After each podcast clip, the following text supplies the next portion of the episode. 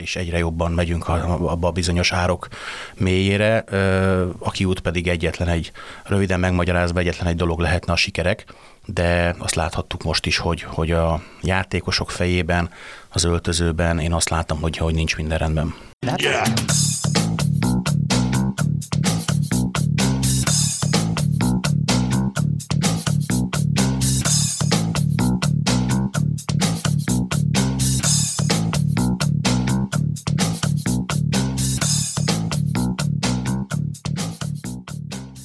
Sziasztok! Ez itt a ZICCER Focis Podcast. Én Kánoki Kis Attila vagyok, és ezúttal egy igen-igen aktuális magyar labdarúgó témával készültünk nektek, mégpedig szerintem egy elég szomorú témával, a videóton veszőfutással, MOL Fehérvár FC veszőfutásával, hiszen az a csapat, amelyiket a bajnoki rajtnál mindenki a Ferencváros kihívójaként tartott számon, úgy tekintett rá, mint az a csapat, amelyik meg tudja törni a Fradi sikerszériáját. Olyan lejtmenetben kapcsolta, amit nem nagyon látott a klub történelem, az biztos, mert 7 meccses veretlenségi széria az történelmi mélypont Fehérváron, de hát szerintem a magyar futballban sem nagyon fordult elő ilyen, én legalábbis nem emlékszem saját szerény 20-25-30 éves futball emlékeim szerint nem nagyon hallottam ilyet. Ezúttal éppen ezért két olyan vendéget hívtunk nektek, akik talán kicsit belülről és két oldalról tudják megvilágítani ezt a történetet, vagy esetleg el tudják mondani azt is, hogy mi lehet a kiút ebből, vagy mi lehet a probléma. Egyfelől itt van velünk Farkas Balázs, aki még videóton, és ezért is mondtam videóton FC csapatkapitány, aki 2011-ben a történelmi bajnoki címhez segítette a klubot, az első bajnoki címhez, 6 évet, 151 mérkőzést játszott a csapatban. Szia Balázs! Sziasztok! Köszöntök én is minden hallgatót, és téged Attila is különösen. A másik vendégünk pedig Öri Márk, aki a RBD ultracsoport egyik tagja, illetve annak a VTTV vlognak az arca, vezetője, szerkesztője, amelyik immár 3. évadja foglalkozik a videóton MOL Fehérvár FC körül zajló dolgokkal. Nyilván volt ebben örömteli is, és kevésbé örömteli szezon is. Most épp az utóbbiban vagyunk. Szervusz, Márk! Sziasztok, köszöntök mindenkit! Márk nyilván ugye a szurkolói oldalt próbálja majd megvilágítani, Balázs pedig megpróbálja játékos fejjel, vagy ma már edző fejjel, sportvezető fejjel végig gondolni ezeket a lehetőséget. No, először is mit szóltok ehhez? Hogy lehet ezt szavakba önteni, hogy egy ilyen csapat, amelyik tulajdonképpen Magyarország második legnagyobb futballsportjának második legnagyobb költségvetésével rendelkezik, elképesztően jól fizetett játékosokkal, jó nevű játékosokkal a keretben, ilyet produkál? Hát azt gondolom, hogy egy picit, ha játékos szemmel közelítjük meg ezt a dolgot, akkor fordult már elő ilyen a történelemben, hogy egy viszonylag jó keret, de olyan paszban van a csapat, ami egyszerűen megmagyarázhatatlan, és most Fehérváron ez a helyzet. Nem csak a vereségek miatt, hanem azt látom, hogy legalábbis kívülről azt látja az ember, hogy van egyfajta morális válság is az öltözőben, amit természetesen a győzelmek helyre billentenének, de nagyon-nagyon szenved a csapat, és én azt gondolom, hogy pár évvel ezelőtt volt a Európa Liga csoportkörös, illetve ottani menetelés, és abból a lépcsőfokból nem sikerült a klubnak továbbfejlődnie, és ott volt egy törés, és az a tetőpont, ha fogalmaztatunk így, abból a tetőpontból folyamatosan döntögetjük most a mélységeket, és egyre jobban megyünk abba a bizonyos árok mélyére, a kiút pedig röviden megmagyarázva egyetlen egy dolog lehetne, a sikerek, de azt láthattuk most is, hogy a játékosok fejében, az öltözőben én azt látom, hogy nincs minden rendben. Márk, te hogy látod? Kívülről, lelátóról? Igen, egyet kell értsek Balázsral abban, hogy van egyfajta morális válság, viszont én úgy gondolom, hogy ez egy kicsit mélyebben gyökerezik, és az, hogy most az öltözőben ez megmutatkozik, ez egy hosszabb folyamatnak az eredménye, és én visszavezetném oda ennek a morális válságnak a kezdetét, hogy 2018-ban a bajnoki cím megnyerése után megváltozott a klubnak a neve, és akkor történt egy olyan visszalépés a klub vezetés irányában a szurkolók felé, ami elindított egy állandó konfrontációt, és ezt még elfette maga az Európa Liga szereplés, ugyebár majdnem bejutottunk a Bajnokok Ligája csoportkörébe, és egy viszonylag jónak mondható Európa Liga szerepléssel még lehetett kozmetikázni a dolgokat, és éppen akkor építés alatt volt az új stadionunk, úgyhogy a Ferencváros stadionjában kellett fogadni az ellenfeleket a csoportkörben, de már akkor érezhető volt, hogy valami nem stimmel, és mivel ez a morális válság szerintem a legfelsőbb szinteken kialakult, beleértem én itt az elhibázott játékos politikát az elmúlt évekből, ez legyűrűzött egészen odáig, hogy 2019-ben még nyertünk egy magyar kupát, ám azóta a Ferencváros megközelíthetetlen a számunkra is, és idén pedig elértük azt a mélypontot, amit én úgy jellemeztem valamelyik VTTV adás felvezetőjébe, hogy annó a harcosok klubjában Tyler Durden kereste ezt a mélypontot, és nagyjából mi most megtaláltuk. Úgyhogy én is ezt a morális válságot érzem az első és legfontosabb okának annak, hogy a csapat most így szerepel.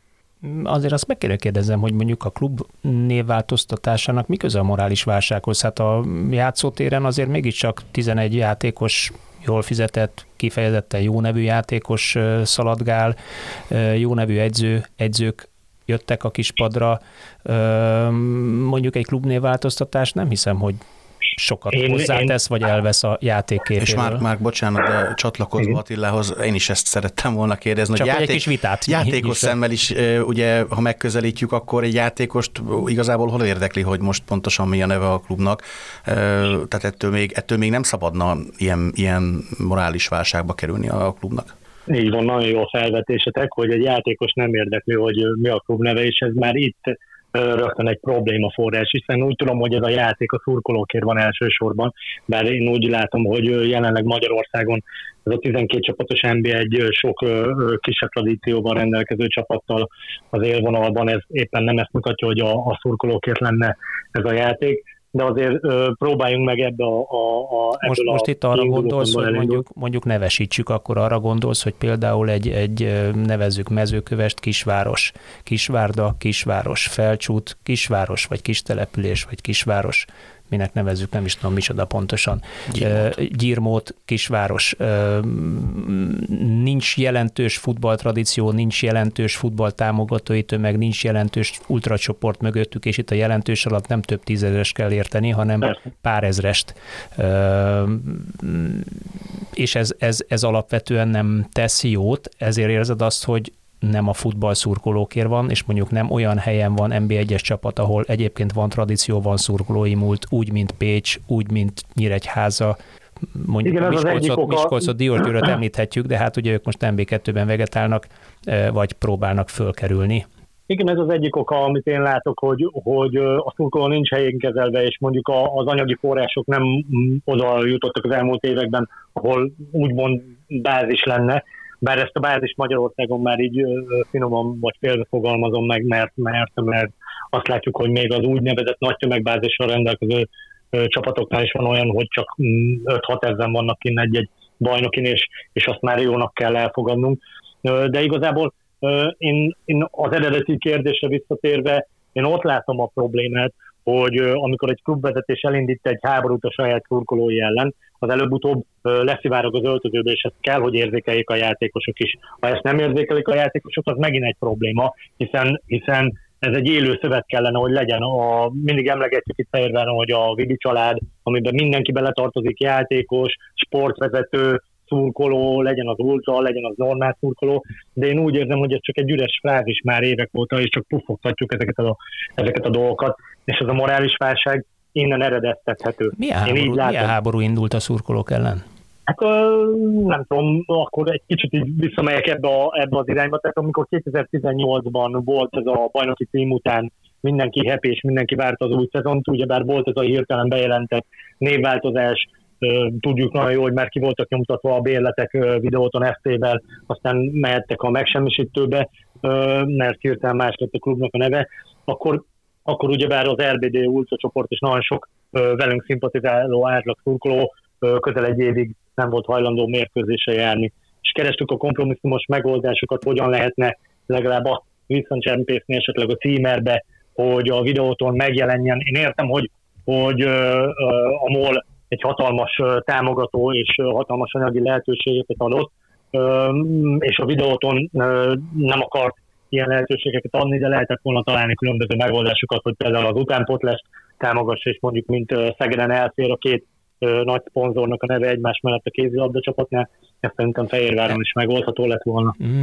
Nem akarom itt a Balázs találni szót, de azért csak megkérdezem, hogy nem gondoljátok ti azt, hogy a szurkolók kicsit túl diszponálják magukat, hogy túl gondolják a szerepüket? Tehát a mai világban, ahol mondjuk a névadó szponzorok úgy cserélnek gazdát, mint másnál a gatya napi szinten, és a névadó szponzor határozza meg mindig egy-egy klub, a modern sportban egy-egy klubnak a nevét, akkor ezt nem gondolom, hogy olyan nagy probléma kellene legyen, mindamellett, hogy teljes mértékben egyetértek veled, hogy alapvetően ez a sport a szurkolókért van, és a szurkoló kizorkásáért, szurkoló szórakoztatásáért van. De azért mégis hát, a csík húzza a repülőt. Ezzel is egy kicsit vitatkoznék, hogyha a MOL elnök vezérigazgatója videótónak nevezi a mai napig a csapatot, akkor szerintem ott az eléggé árulkodó. Tehát ez általában a szurkolóknak, a játékosoknak, és az újságíróknak is még mindig vidi, meg videóton ez a csapat, csak hát kénytelenek vagyunk ezen a néven. Nem lehet beidegződés, a Fotex Westreamet is évekig Fotex Westreamnek nevezték, mikor már réges-rég Telekom volt. Aztán most már ma mindenki Telekom Veszprémnek, vagy simán Veszprémnek nevezi.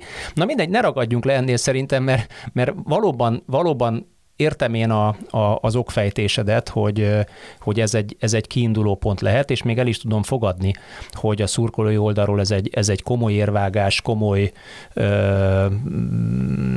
minek nevezzem, gyomros vagy háború indításnak nevezem, de azért a szurkolók csak visszatértek a lelátóra, és a szurkoló azért csak szurkol a Fehérvárnak, ha nem is a legjelentősebb számú szurkolói bázison, de mégiscsak egy tisztességes szurkolóbázison abban a szép stadionban. Én inkább arra lennék kíváncsi, hogy ugye Marko Nikolić, nevezzük meg, nem tudom, hogy elhangzott-e már a neve, de Nikolić volt az, aki utoljára bajnoki címet nyert, a harmadik bajnoki címét nyerte a klubnak, és aztán az ő távozásával, vagy az ő távozása óta valami furcsa dolog történik, mert 2019 nyarán ment el, hogyha jól emlékszem, tehát 2,5-3. év alatt az 5. edzőjét fogyasztja a Fehérvár.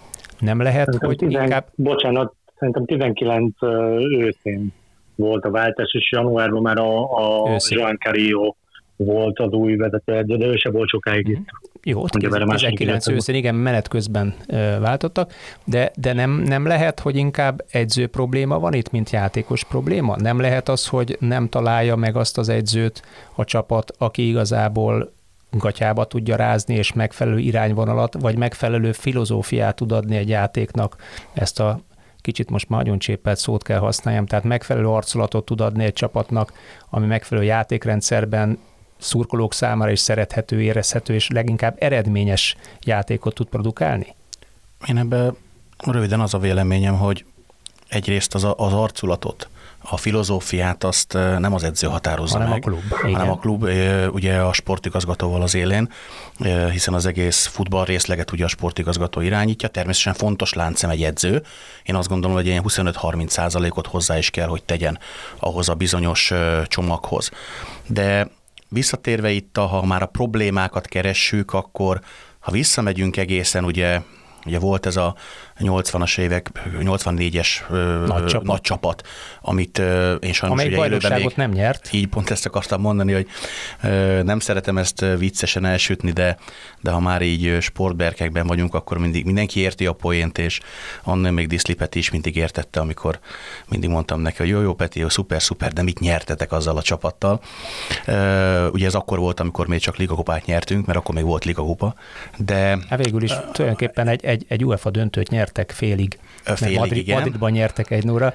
Igen, csak mindig a győztesre emlékezünk. Ugye igen, az a kérdés, akkor még két meccses volt ez a játék, ez és így oda-vissza. Így van, és ráadásul ugye idegenbe tudtak azért nyerni, azért az nagy dolog volt, de magamról is mindig azt mondom, hogy senki nem emlékszik arra, már én sem, hogy két bajnoki döntőt vesztettem úgy, egyet a Puskás stadionban, egyet pedig Győrben, ugye még az Újpesttel egyet, illetve a Vidivel 2010-ben, amikor már szinte fogtuk a bajnoki trófeát. Erre senki nem emlékszik, arra emlékszünk, hogy ugye 2011-ben nyertünk, de visszatérve a gondolatra, annak a csapatnak is volt egy bája, ha visszaemlékezünk azokra a játékosokra.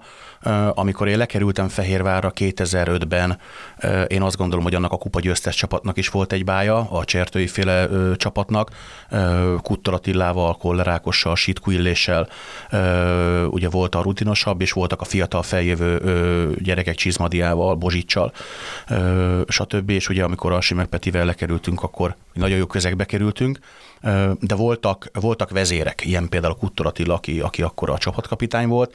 Én azt gondolom, hogy abban első bajnok csapatnak is talán ez volt a legnagyobb erénye, hogy persze azon lehet vitatkozni, hogy például én magam milyen játékos voltam, de azon szerintem nem, hogy az öltözőbe elég nagy szerepem volt, és az akkor feljövő fiatalok, mint például Elek Ákos, akit ahannó kineveltünk, de rend és fegyelem volt az öltözőbe, ugye Mezei Gyuri bácsit nem kell külön kiemelni ebben, de ott volt egy olyan váz, ami a Lipták Zolival, akkori Horváth Gabival, tehát volt egy magyar váza ennek a történetnek. Természetesen voltak nagyon-nagyon minőségi légiósaink, elég csak Alves nevét említeni, és ugye akkor került Jánikorics is, bár ő ugye már magyar, tehát, de valahol ugye akkor került a Videótóhoz, és akkor volt a következő éra, ugye a Juhász Roland féle éra, ott is volt egy olyan magyar váz, amit én azt gondolom, hogy a Roland csapatkapitányként megfelelően összefogott, és ő körülötte is minőségi idegenlégiósok voltak, ugye elég a Sousa-féle csapatra gondolni,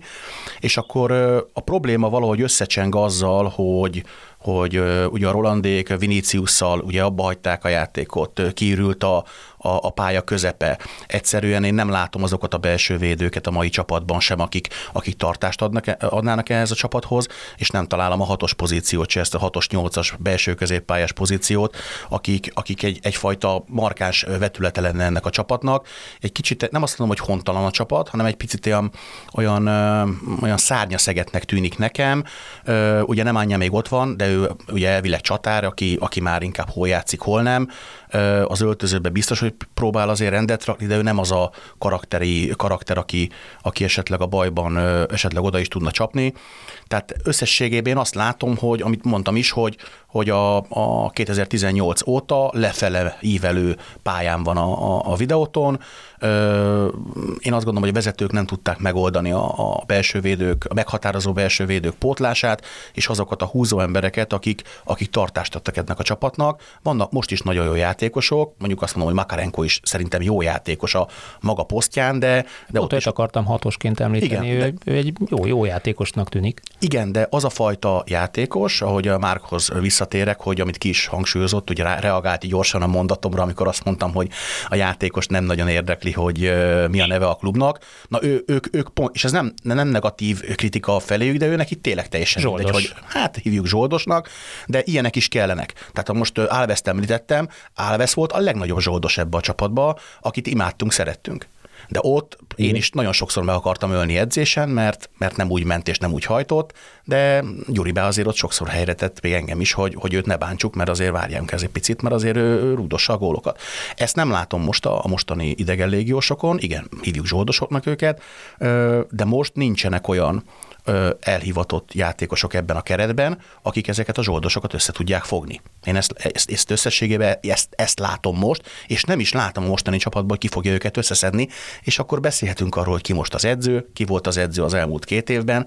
Én azt gondolom, hogy ezek mind másodlagos dolgok, mert először, ahogy te is mondtad, maga a klub filozófia, az, hogy van egy rendszer, az, hogy van egy jövőkép, és ahhoz pedig a babák megfelelően vannak leigazolva, én ezt most nem látom. Beszéljünk akkor erről egy kicsit, erről a klubfilozófiáról, mert ez úgy látom, akkor abban egyetértetünk már, ugye, hogy ez akkor egy kardinális kérdés? Nagyon sok mindennel egyetértek, amit a Balázs mondott. Na most akkor ugye végigfutatom egy kicsikét a gondolatot, mondjuk ne menjünk nagyon messzire, maradjunk 85 után volt egy mélyrepülés hosszasan, aztán ugye volt egy ilyen, én mindig csak a magyar labdarúgás sötét középkorának nevezem a rendszerváltást, ahol elfogyott a pénz, egy sötét gödörbe került a magyar futball, és a szerencse huszárok terepe lett. Fehérváron is több ilyen jó vagy kevésbé jó akaró szponzor, tulajdonos, nevezze ki, akinek akarja, jelent meg. Majd egyszer csak 2007-ben Garancsi István 2007 decemberében először több mint 50%, majd végül 99%, ha jól tudom, vagy valamilyen konstrukcióban van, tulajdonrészt szerzett a klubban. És azóta ennek a klubnak megint elindult a szekere fölfelé. Viszont csak hogy 3 edzőt emeljek ki, bocsánat, 4-et, hiszen ugye 3 bajnoki cím volt. Mezei György, Paulo Sousa, aki ugyan bajnoki címet nem nyert, de azért Európa Liga csoportkörbe jutatta a csapatot, és ott kiválóan szerepelt, magasan jobb csapatok ellen. Carrillo, aki tulajdonképpen Sousa mellől nőtte ki magát. Marko Nikolić, aki egyébként, jegyezzük meg, hogy mondjuk Moszkvába ment innen egy kicsikét más kávéházba, egy más költségvetésű és más pozíción lévő klubba. Kit nem mondtam még. Megvan a 4. Ja, megvan a 4. Igen, és a 2 között egyébként Sousa és Nikolić között is volt egy edzőkeringő, ott is volt vagy 6 edző, meg most is van 6 edző, csak hogy ugye Mezei Györgynek van egy játék elképzelése, játék stílusa. Sousának volt egy teljesen másik játék elképzelése, másik stílusa. Nikolićnak szintén egy másik elképzelése, másik stílusa. Na most akkor hol van itt a klub filozófia? Nagyon összetett téma, és nagyon sok mindennel egyetértek tényleg a Balázsral, amit elmondott. Igen, a klubfilozófiát nekünk kellene kialakítani, egy sportigazgatónak kellene következetesen végigvinni, aki az igazolásokért felel, és ezért tényleg egy személyben vállalja a felelősséget. És én úgy gondolom, hogy a játékos politikánk Marko Nikolić óta nem a legmegfelelőbb. Ugyebár egyszer engedtük el Juhász Rolandot visszavonulni, és nem hosszabbítottunk a Viniciusszal, aki azért régóta itt volt, és stabilitást adott középen, és nem sikerült megfelelően a pótlása. Az edzők terén nekem ez a 10 év alatt 12 edző, a 2 megbízott edzővel, a Szalai Tomival, meg a Pető Tomival, ez nekem nagyon sok. Tehát ez pont azt jelzi, hogy valami nincs rendben, valamilyen elképzelés nincs pontosan definiálva, vagy nem az mellett megyünk. Úgyhogy ez tényleg nagy hiba, hogy nincs az a kialakult klubfilozófia, amit mondjuk most a Salló István megpróbál felépíteni, reméljük sikerül neki, ám most tényleg egy olyan mélyponton vagyunk, ami történelmi léptékű. Mennyire hiba az, és akkor nézek itt Balázsra, aki játékosként biztos átélt 1-2 edzőváltást, hogy mondjuk ez alatt a 15 év alatt 2 darab bajnoki cím után rúgtak ki edzőt. Fehérváron. Ünneplés, köszönjük szépen, viszontlátásra. Miközben az ember azt gondolná, hogy ha valaki bajnoki címet nyer, akkor az pont a jogfolytonosságát erősíti meg, hogy ő valamit jól csinált. Igen, ez egy nagyon-nagyon nehéz kérdés, hiszen ugye az első ilyen dolog az ugye 2011-ben volt, amikor Mezei Györgynek távoznia kellett a bajnoki címet követően, és azt se felejtsük el, hogy ugye Gyuri bácsi már az előtti évben is már edző volt, amikor ugye elbuktuk az utolsó fordulóban Győrben a bajnoki címet, de a második hely ellenére is folytatni tudta a munkát. Tehát itt megint megerősít az, hogy a folytonosság, a következetesség az nagyon-nagyon fontos, de már azelőtt is sportigazgató volt, ugye annak ellenére, hogy ugye más edzők, Varga Pista vagy Diszli László volt ugye akkor a vezetőedző, de Gyuri bácsi kezdte ezt felépíteni egészen ugye a 2007 decemberéig, hiszen együtt érkezett a tulajdonosi körről ugye Garancsi Istvánékkal. Gyuri bácsi egyértelmű filozófiája volt, és a játékosok becsukott szemmel tudták, hogy milyen alapszabályok vannak, milyen követelmények vannak, és most nem kell ördöngösségekre gondolni, de nagyon-nagyon fix alapelvek mentén működött az a rendszer. Ezeknek a rendszereknek, amikor valaki rendszerben gondolkozik, akkor ez nem csak a futball gazdasági társaságoknál, hanem a civil életben, illetve a piacon is ezek általában sikerre szoktak vezetni. Erre a hajóra mindenki fel tudott ülni, és mondjuk óriási respektje volt Gyuri bácsinak ugye az öltözőbe, ezt azért ki kell emelni. Hogy miért történt a váltás? Egyrészt őt nem kirúgták, azért ezt ki szeretném hangsúlyozni, hiszen lejárt a szerződése. Oké, akkor nem hosszabbítottak vele. Azért az is ritka, hogy valaki fölér a csúcsra a csapattal, és nem hosszabbítanak vele szerződést. Igen, de azért, aki ott együtt élt a csapattal ez alatt a 2010-11-es szezonról beszélünk most, akkor főleg én ugye, akinek általában ugye hetente 4-5 raportja volt Gyuri Pánál az edzőiben, azért tisztában voltam azzal, hogy a háttérben vannak olyan dolgok, ami valószínűleg kenyértöréssel fognak végződni. Ettől független az ő profizmusa az, hogy egyértelműen arra koncentrált, hogy a feladatát teljesítse, azt meg mi is tudtuk, hiszen ha visszaemlékszünk arra a szezonra, most nem akarok nagyot mondani, de talán 10 forduló vége előtt már eldőlt, hogy bajnokok leszünk, csak idő kérdése volt. Én azt gondolom, hogy nem húzott rosszat akkor a vezetés, hiszen Paulóshoz a személyében még akkor is, ha ugye az első, tényleg a legelső ténykedés az volt, hogy felbontotta a szerződésemet, de ettől függetlenül akkor is azt mondom, hogy egy nagyon jó szakembert ismertünk meg benne, én utána nagyon sokszor találkoztam és beszéltem vele, egyébként ki is derült, hogy ez nem az ő döntése volt, de ettől függetlenül én nagyon tisztelem a mai napig is, és azt gondolom, hogy minden székesfehérvári szurkoló tiszteli az ő munkásságát, bár azt mindig kihangsúlyoztam neki is, amikor találkoztam vele, hogy én úgy emlékszem, hogy nem nyert bajnoki címet a csapattal. Ettől függetlenül őneki is nagyon-nagyon fix filozófiája volt. A probléma az abban rejlik az én véleményem szerint, hogy amikor edzők jönnek-mennek, átlagosan egy edző mondjuk 9 hónapot van egy csapatnál, ha megnézzük az elmúlt 20 évet mondjuk, ez nem csak magyar jelenség. Ez erre kiváló példa. Igen, és de ez egy nemzetközi jelenség is egyébként, azért nem mindig van úgy minden, mint a Unitednél Ferguson idejébe, tehát hogy jönnek-mennek az edzők, és az nem jó, hogyha az edzők akarnak filozófiát kialakítani, mert akkor az csapongó lesz. Itt a klubnak kell egyfajta... De akkor mi a Fehérvárnak a futball filozófiája? Mi a klub filozófiája? Mire épít a Fehérvár?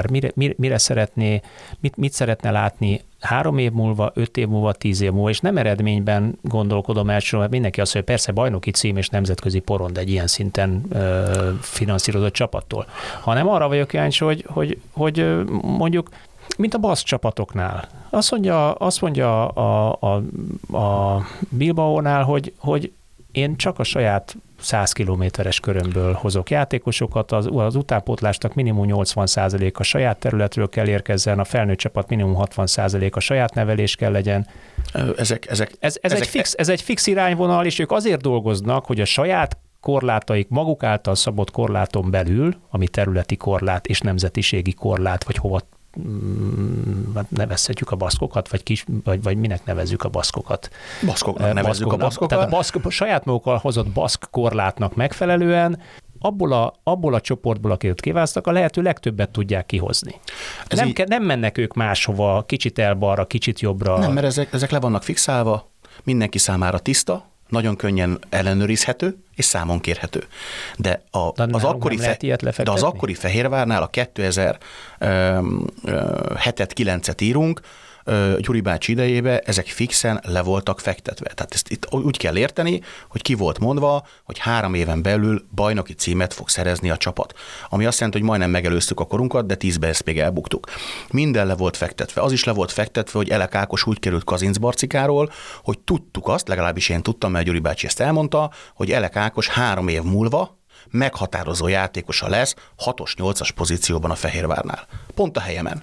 Pontosan tudtam. De az én feladatom az volt, hogy építsem ezt a gyereket, minden segítséget megadja, neki lesz körülbelül 1,5-2 év, amit együtt játszunk, és utána szépen lassan én ki fogok kopni, ő pedig csúcsra fog érni. Ezek előre megírt dolgok voltak, és azt is tudtuk, hogy 2011-ben biztos, hogy bajnoki címet fogunk ünnepelni. Itt egy kérdés volt, hogy egy bizonyos lépcsőfokot, ha elérünk, hogy tudunk tovább lépni. Ugye itt mi lett volna? Ott rögtön az lett volna, hogy BL csoportkörbe kerülni mondjuk 2 éven belül. Ha visszaemlékszünk, bár én már nem voltam részese, ha jól emlékszem, a Sturm Graz ellen rögtön is buktuk, a BL selejtező volt még akkor. És ott az a fajta dolog, az is egy picit tovább lépett, mert azért Sousa tovább tudta vinni ezt a dolgot, de mindig vannak olyan fajta akadályok, ami nem várt akadályok. Sousát senki sem akarta elküldeni. Ő maga döntött, bejelentette, hogy ő egy lépcsőfoknak használta a videótont, és őszinte leszek, nem is nagyon lehet ezért megsértődni, és őt már nehezebb volt pótolni, de ott még mindig megúszta a klub, mert belülről kinevelt egy Joan Carrillo-t, aki jól lépett ebbe a rendszerbe. De utána azért voltak ballépések, tehát azért a Bergel, stb. De ha megnézzük a nemzetközi futballt, sehol sem ül minden edző kérdése, ezért fontos az, hogy soha ne edzőről, soha ne játékosról beszéljünk először, vagy gondolkodjunk, hanem klubról, vezetésről, sportigazgatóról. Tehát ezek azok a legfontosabb pozíciók, akiknek egy fix stratégiával kell rendelkezni, és azt le kell vetíteni egészen az utánpótlásig is. Márta, hogy látod ezt a klubfilozófiát? Látsz te klubfilozófiát Fehérváron? Sajnos az elmúlt időszakban nem sok minden volt ebből érzékelhető. Én a legnagyobb tisztelet hangján tudok beszélni Mezei Györgyről, mivel neki köszönhetjük az első bajnoki címet, viszont én nagyon sokat találkoztam egy időben Paulo Sousával, beszélgettünk rengeteget futballról, a szurkolókról, hogy kéne felépülni egy klubnak, és tényleg egy igazán meghatározó embere volt szerintem ő a magyar labdarúgásnak. Sajnálatos, hogy nem tudott több időt itt eltölteni, vagy nem akart ő több időt itt eltölteni. Ez az ő döntése volt, hogy megy, ez egy gyomros volt, ahogy mondja a Balázs, őt nem elküldték, ő elment, és utána nehéz volt a pótlás, ugyebár José Gomez érkezett, akivel aztán nem tudtunk olyan eredményeket elérni, de aztán Joan Carrillo-val ismét csúcsra mentünk, aztán utána történt egy-két elég komoly hiba, mélyrepülés. Én Salló Istvánnal beszélgettem, Salát azért említette, hogy mi mentén képzeli el a jövő videótonját, a jövő csapatát, tehát azért ki kéne kerülnie minden évben egy saját nevelésű játékosnak, kéne lennie egy erős magyar magnak a csapatban, és persze meghatározó idegen légiósoknak kellene szerepelni a csapatban, mert szerintem ő se erre készült, ami most jelenleg van. Én úgy gondolom, hogy az igazolásaink papíron, hangsúlyozom papíron jónak számítanak, de az eredményt nem tudják hozni, és hát ahogy Kovács Dani interjújából a Ferencváros elleni mérkőzés után kiderül, elég komoly problémák vannak az öltözőben, és igen, tehát kellene egy olyan meghatározó vezetés sportszakmai téren, ahol mindenki tudja, hogy a Fehérvárra jön, ezek és ezek az elvárások, és ezeknek a dolgoknak meg kell felelni, hogyha nem felel meg, akkor köszönjük szépen, viszlát.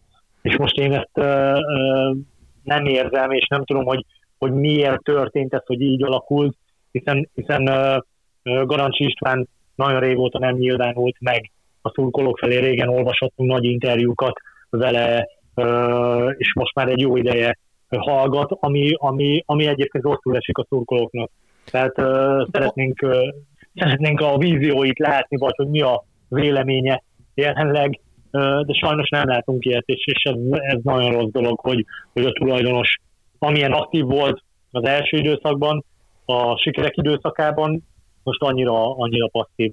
Ez mit jelent egyébként, hogy belefáradhatott 15 év után? Most csak találgatok, vagy miért probléma ez? Miért? Mondjuk azt el tudod képzelni, hogy a Liverpool szurkolók azon túl, hogy amikor a glézerek megvették, akkor ott zászlót bontottak és kirohantak, azóta foglalkoznak azzal, hogy ki a klub tulajdonosa? Szerintem egy rakás olyan szurkolócsoport van, aki azt se tudja az adott klubnak ki a effektív tulajdonosa, mert mondjuk több tulajdonos is van, azt se tudják hány százalékban. Nem az a lényeg, hogy egyébként mit üzen a szurkolóknak, vagy a közönség felé a klub? Milyen játékot szeretnének látni, milyen de játékot látnak bizony. Én nem tudom kérdezni. De van üzenet Fehérváron? Szerintem nincs. Hát, amit most látunk, az nem az, mint ami a megfogalmazott célok, sőt, nagyon messze vagyunk tőle, és egyébként nincs üzenet. Hát és ezt a szurkolók nagyon sokszor felvetik, a vidi szurkolók, hogy a klub kommunikációja elég steril. Tehát minden héten jönnek le az adott edzésképek, minden héten van egy sablon interjú valamelyik játékossal, de azért most nem abban a helyzetben vagyunk, hogy mindenki a sablonra legyen kíváncsi. Tehát jó lenne, hogyha lenne valamilyen megnyilvánulás. Ugyebár a MOL belépésével én nem vagyok egyébként ellene a MOL-nak, tehát ezt leszögezem. Kellenek igenis a szponzorok, és kellenek a tőkeerős befektetők. Viszont más volt ígérve, egy szintlépést ígértek azáltal, hogy egy ilyen tőkeerős szponzor névadóként beszáll, És ez a szintlépés, ahogy látjuk, megtörtént, csak nem abba az irányba, amiben szerettük volna. És ezért lenne jó, hogyha a klubvezetésből mondjuk esetleg a tulajdonosi szinten, én azért mondom, hogy Garancsi István megnyilvánását sokan várják, mert ő régen nagy interjúban vártak. Így van. Mióta nem adott interjút Garancsi István? Szerintem 3 éve. Szerintem utoljára a névváltozás. És ez szerintetek miért van? Nekem van egy elméletem erre, de megint a névváltoztatás és a szunkolókkal való összebalhézáson rájuk adok ki, hiszen akkor nagyon sok támadás érte mind az Ulcsa csoport részéről, mind egyéb szurkolók részéről, különböző fórumokon, és mint hogyha visszább lépett volna. Balázs, szerinted ez probléma, hogyha egy tulajdonos nem szólal meg? Az biztos, hogy Márknak a szavaival élve, hogyha valaki évekig mondjuk legalább egyszer egy évben megnyilvánult egy hosszabb interjú formájában, ahol világosan elmagyarázta, vagy megmagyarázta, vagy vizionálta, hogy mi a következő időszaknak a terve, és ez egy idő óta elmarad, ez valóban érdekes lehet, de ugyanúgy érdekes lehet, mondom, nem vagyok napra kész, hogy most pontosan mi történik az öltözőben, de az is kérdés, ugye, hogy a tulajdonosi kör mondjuk, hogy kommunikál a játékosokkal, látják-e minden mérkőzésen, főleg akkor, ha előtte ugye minden mérkőzés után mondjuk találkozhattak vele. Itt most nem kell nagy dolgokra gondolni, egyszerűen csak azt látja a játékos, hogy igen, van egy gazda, van az egésznek egy tulajdonosa, aki a szívén viseli ezt a dolgot, és igen, nem csak a sikerek idején, hanem a nehéz időszakok közepette is azt kell látni, hogy együtt vagyunk, és az, hogy csak együtt tudunk kimászni ebből a gödörből. Valószínűleg nem mondom, hogy nem így van, ugye, mert mondom még egyszer, hogy nincs naprakész információm, de az biztos, hogy a Márk által említett kapus interjúból, azokból a gesztusokból, amit láthatunk mérkőzések közepette, nekem azért komoly hiányérzetem van, és aggodalommal tölt el az, hogy jelenleg ebben a fehérvári öltözőben most nem a legjobb a hangulat, és nagyon-nagyon pessimista vagyok azzal kapcsolatban, hogy fognak tudni kijönni ebből a gödörből. Természetesen nem a legrosszabbra gondolok, mert hiába vagyunk mondjuk 4-5 pontra ugye a bennmaradástól, de most már sajnos nem azt kell nézni, hogy hány pontra van a videóton, hanem most már azt kell nézni, vagy azt kell kimondani sajnos, hogy már a dobogó sem elérhető. Említettétek ezt az öltözői problémát, vagy Márk, te említetted, és Balázs rácsatlakozott. Konkrétan miről van szó? Ne ködösítsünk, vagy mit tudtok, miről van szó? Márk, nektek mi az információtok? A városban azért többféle pletyka kering. Az egyik az, hogy klikkesedés van az öltözőben, de ugyebár erre a különböző milyen szinten van klikkesedés? Többféle klik van, tehát azért korábban beszélgettünk pont Salló Istvánnal, hogy nem jó, hogyha mondjuk egy nemzetiségből 3-nál több játékos van, és most azért belegondolni abba, hogy van 4 ukrán játékosunk, akiknek a szeretteig egy része Ukrajnában ragadt, azért az egy elég komoly és megoldandó probléma, de egyéb problémák is lehetnek, amikor arról hallani, hogy hát ezt megerősíti interjúban a kapusunk, hogy majdnem verekedésig fajulnak a dolgok. Tehát, de ez azért van, mert személyes problémák vannak, klikkesedés van, vagy egyszerűen azért, mert annyira nyomasztja a csapatot a sikertelenség, hogy az frusztrálja őket, és azt torkollik veszekedésbe csapaton belül edzésen, vagy egymás elleni hibáztatásba, stb. Ami nyilván egy csapatjátékban nem nyerő, hogyha játékosok egymást hibáztatják. Én se látok bele az öltöző életébe, de azt azért látni lehet, hogy vannak olyan játékosok, akiknek fontos a videóton, tudják, mit jelent a videóton, akár itt nyertek több bajnoki címet is, és vannak olyan játékosok, akik el vannak, felveszik a pénzeket. Nevezzük nevén. Nikolić sírva fakad az interjún, miközben klublegendává nőtte magát, mint a legtöbb góltrugó játékos. Vagy miután, ugye, a mérkőzés után sírva fakad. Fiola kidagadt nyakkal, nyaki erekkel üvöltözik a szurkolókkal. Egész pontosan azért nevesítsük, egy konkrét szurkolóval üvöltözött, akivel jól tudom, anyukáját vette a szájára, és minősíthetetlen hangemben szitta a Fiolát, amire reagált ő, magyarul nem a szurkolótábor felé reagált, hanem egy konkrét emberre, ezt azért tisztázzuk, nem tudom, hogy meg tudod ezt erősíteni, de én úgy tudom, hogy ez így van.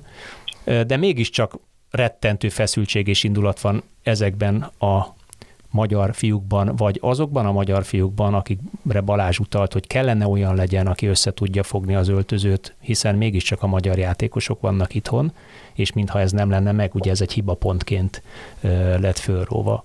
Miközben hát valóban azt látjuk, hogy szegény ukránok érthetően a saját otthoni problémáikkal lehetnek elfoglalva, a többiek meg úgy elvannak. Igen, de a legfontosabb dolog az, amit most mondtál, hogy elvannak. Ez az elvannak típusú mondat, én azt gondolom, hogy ezzel nem tudtam soha azonosulni. Hát a profi világban ki kell rúgni, mint macskát szarni, és kell hozni egy másik játékost helyette. Kettő ilyet kivágsz, aztán viszont látásra.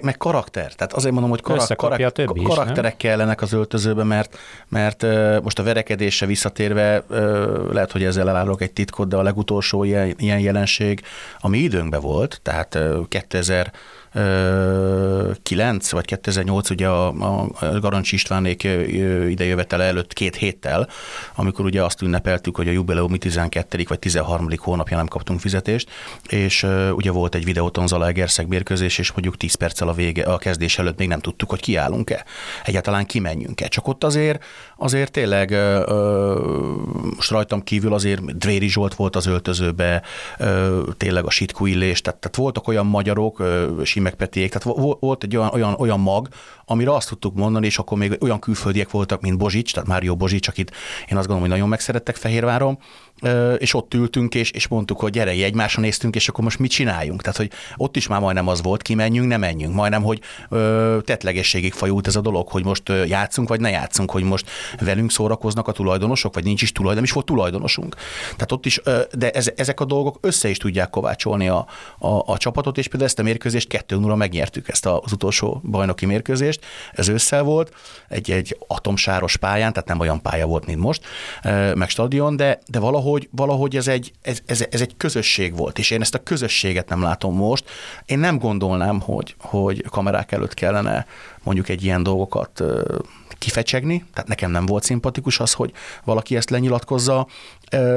Értem, amit mondtál, hogy mi történt a Fiola Attilával, de én azt gondolom, hogy ebben a formában ez így nem fér bele.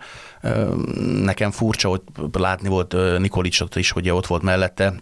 Tehát én furcsa volt nekem az, hogy nem fogta meg a nyakát, és húzta be mind a szánkót az öltözőbe onnan. Tehát, hogy nekem egy picit úgy a rend és a fegyelem most hiányzik ebből a csapatból, és az edző sem olyan, pedig egy jó edzőről beszélgetünk, de az edző sem olyan karakter, aki ezt a szekeret most előrefele tudná vinni, én ezt látom. Egy dologról nem beszéltünk még, bár talán azt nem is tudom, hogy mennyire érdekes vagy nem érdekes, hogy itt azért volt egy olyan döntés másfél éve, vagy több mint egy éve, amikor egy teljesen szűz edzőt neveztek ki. Szerintetek jó döntés volt, vagy nem Szabics Imrének a kinevezése, ráadásul 2 teljesen szűz edző kollégával mellette? A Márkot így megelőzve gyorsan elmondom a véleményemet ezzel kapcsolatban is. Szerintem óriási hiba volt, és azt most nem Szabics Imre ellen van ez a mondatom, hanem a jelenség ellen van. Ez nem olyan szakma, amit itt fogok, és tehát értem, hogy hozzuk haza és adjunk lehetőséget a külföldet megjárt, tényleg nagyon komoly játékos karrierbe futott játékosainak, például ilyen Huszti Szabolcs is egyébként, de láttuk, hogy ez hogy sült el Debrecenbe. Én azt gondolom, hogy ezek összességében hibák, ezt a szakmát meg kell tanulni, ezt a szakmát elő kell készíteni, ez nem úgy működik, hogy fogok, hazajövök, és ráadásul azért, ha most gazdasági szempontból nézem, elsősorban általában én a futballt gazdasági szempontból nézem, és gazdaságilag ez egy óriási veszteség volt a Fehérvár számára, ugye mind a kivásárlás, mind az alkalmazás, mind pedig az elbocsátás, de nem jöttek be az utóbbi években ezek a fiatal magyar külföldet megjárt edzőknek az alkalmazása, és most le lehetne vonni azt a konzekvenciát, hogy esetleg ők nem alkalmasak erre, és ez nem így van. Ők egy nagyon értékes emberi a magyar futballnak, csak nem járták végig azt a dolgot, amit végig kellett volna járni. Tehát ha mondjuk ezek az emberek olyan edzők mellett pályaedzők, vagy alacsonyabb szinten, vagy utánpótlásba is edzősködnek, és utána kapnak ilyen nagy horderejű feladatot, akkor én azt gondolom, hogy egész máshogy végződik ez a történet, és ez nem csak magyar jelenség, mert azt is láttuk, hogy Lampard se birkózott meg rögtön egy Chelsea-vel, tehát ezek szerintem teljesen normális dolgok, úgyhogy én ezt egy elhibázott lépésnek tartom. A tanulópénzt meg kell fizetni így is, úgy is, azt mondtad, hogy óriási gazdasági veszteség mekkora? Hát én azt gondolom, hogy ez több százmilliós veszteséget okozott a csapatnak, tehát több százmilliós kivásárlás, több százmillió forintos lelépési díj, és ugye a több 10 millió forintos havi fizetés, ezek mind a veszteség oldalára kerülnek ebből a szempontból, de itt most nem ez a lényeg, mert szerencsére itt van két olyan csapat, vagy három, köztük a Fehérvár is, ahol nem biztos, hogy itt az anyagi dolgok a legfontosabbak, hanem eredményt kell produkálni, és a szakma a legfontosabb. Ilyen a Ferencváros is, tehát senki nem foglalkozik azzal, hogy Rebrov mennyit keresett, nagyon sokat keresett, de nagyon jól szerepelt a csapat, és mindenki boldog volt, és mentünk előre, tehát mi magyarok ugyanúgy tudtunk örülni például, minden magyar tudott törülni a Ferencváros nemzetközi sikereinek is, és a fehérvári sikereknek is. Tehát itt mindig ezért fontos egy olyan ügyvezető, és egy olyan sportigazgató, megint a menedzsmentre utalok, és megint a klubnak a tetejére, ahol ugye a gazdasági érdekeket és a gazdasági szempontokat és a sportszakmai szempontokat összehangba kell hozni. Lehet valami gazdaságilag nagyon negatív, de akkor annak sportszakmailag nagyon pozitívnak kell lenni. Felsoroltatok itt, ha jól számolom, futballfilozófia hiánya egy, tulajdonosi hallgatás, érdektelenség, háttérbe húzódás, nem tudom, minek nevezzem ezt, mert többféle jelző elhangzott, 2. Nem biztos, hogy megfelelő karakterek az öltözőben, 3. Mármint, hogy nincs megfelelő vezérigyeniség az öltözőben, 3.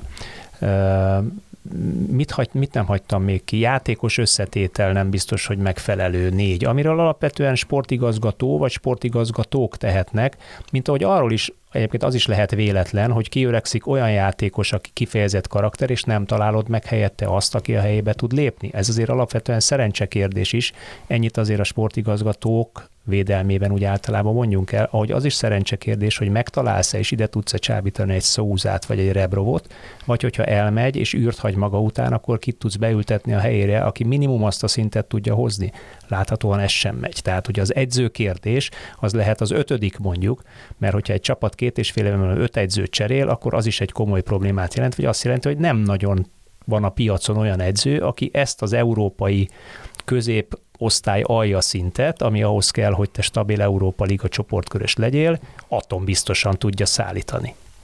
És még egyel kiegészíteni, ha már 6. itt vagyunk, igen. Hogy azt is végig tudtuk nézni, ha többször szóba hoztam már Elek Ákost, ugye lehet, hogy elfogult vagyok vele bizonyos szempontból. Játékos építés? Nem, hanem leépítés, inkább úgy fogalmaznék. Ja, tehát hogy fordulhat az elő, hogy egy volt válogatott játékos 2 bajnoki szezonon keresztül horribilis fizetésért az NB3-as csapatban vegetál. Tehát ezek olyan fajta üzenetek az öltözőbe, olyan fajta elhibázott lépések, amiket meg kellett volna már rég oldani. Nem szabad azt engedni, hogy 2 évig ez a folyamat elhúzódjon, valamilyen módon le kellett volna, én azt gondolom, zárni. Ez benne van az is, hogy a játékossal szerződést bontanak, sokkal racionálisabb döntés lett volna 2 évvel ezelőtt mondjuk szerződést bontani. Ez Elek Ákost is minősíti, zárójelbe zárva. Zárójel még kinyitva egy pillanatra, teljesen egyetértek veled, nagyon sokszor beszélgettem vele. Valaki horrorpénzért futballistaként NB3-as kispadon hajlandó ücsörögni meg játszani perceket, miközben ő egy válogatott játékosnak gondolja magát. Ez volt az, amikor többször is én is beszéltem vele, és felvetettem neki különböző lehetőségeket, és én is azt mondtam, hogy te már nem akarsz futballozni, levontam a konzekvenciákat, ez egy szomorú történet, de ettől függetlenül ezt, ha most megint rájunk a klub oldalára, tehát a klub szempontjából ezt rég le kellett volna zárni, és a legrosszabb eset az lett volna, hogy 2 évvel ezelőtt mondjuk egy oldalak felbontják a szerződését, de akkor az Ákos el tudott volna menni focizni, gazdaságilag sokkal jobban járt volna a klub, mint hogy most kivárta ezt a két évet, és végig ott volt a nyakán egy olyan játékos, aki egy persona non grata volt már az öltözőben. Akkor nevezzük a hatodikat annak, hogy mondjuk ilyen fekélyek maradtak a játékos politikában, az öltözőben, akik ott is voltak, meg nem is fújtak is rájuk, meg szerették is őket. Már az Elek Ákost lehet szeretni, könyörgöm, hát mégiscsak sokat tett ezért a magyar labdarúgásért. Nekem pillanatnyilag éppen az ordas nagy kapufája jut eszembe a portugálok ellen, 93. 94. percben, vagy mikor megállt az ütő az egész portugál csapatban 3-3-nál, mert ha az bemegy, akkor Portugália nem Európa bajnok, hanem kiesik, mint szaravonatból, ahogy szokták mondani. Tehát ilyen nüanszokon múlik ez. Na de ugye, hogy felsoroltuk azt, akkor ezt a hat hibás területet, nem tudom, Márk, neked még jutott-e eszedbe? Én csak ráfűznék így az Elek Ákos kapcsán, és ahogy fogalmaztad, hogy egy ilyen fekélyes dolog ez, hogy én úgy gondolom, és az Ákos példája is mutatja, hiszen őt nagyon-nagyon szerették itt Fehérváron a szurkolók, mint az első bajnokcsapat egyik kedvencét, hogy bizonyos játékosokkal nem megfelelően bánunk. És akkor elvaratlan sebek, hiszen azt fekélyesedik el, amit nem varsz el, van. Igaz? De ezt értem most a Nikolićra is, a nem anyjára is, hiszen itt van egy csúcsdöntés küszöbén, beállította a Szabó József gólcsúcsát, és a Nikó egy percet nem kezdett még a bajnokságba ezen a tavaszon, ahol az a Kenan Korgó kezd, aki egyébként egy rendkívül jó játékos, de tavasszal botlik a labdába. Tehát egy ilyen játékos, mint a Nikó, aki egy klublegenda, sokkal komolyabban kellene tisztelni, és lehet, hogy le kéne vele ülni és beszélni a jövőről, hogy hogyan képzeli el mondjuk a klub, mit képzel el ő, és ezeknek meg kellene történni, és nem a padon jegeltetni. Tehát ezek szerintem méltatlan dolgok, ugyanúgy, ahogy méltatlan, ahogy az Ákossal volt bánva, attól függetlenül, hogy én is beszéltem vele, elmondta nekem is az ő saját érveit, sajnos akkor sem használtuk, amikor a Covid beütött, és alig tudtunk kiállni a mérkőzésekre, és ő az NB3-ban volt tovább. No, ugye ezt a hat hibapontot felsorolva és elkönyvelve, mit láttok lehetséges megoldóképletnek és lehetséges jövőképnek bajnokság végéig, illetve a nyári átigazolási szezonban és a 2022-23-as évadra a Fehérvár jövőjével kapcsolatban? Azt kijelenthetjük, hogy ebben a bajnokságban már vérmes remények nem lehetnek Fehérváron. Én azt gondolom, hogy nyugalmat kell hozni, mind az öltözőben, mind pedig, ahogy Márk is fogalmazott, szurkoló. Ez mit jelent? Klub. Sebek elvarrása, esetleg játékosok eltávolítása?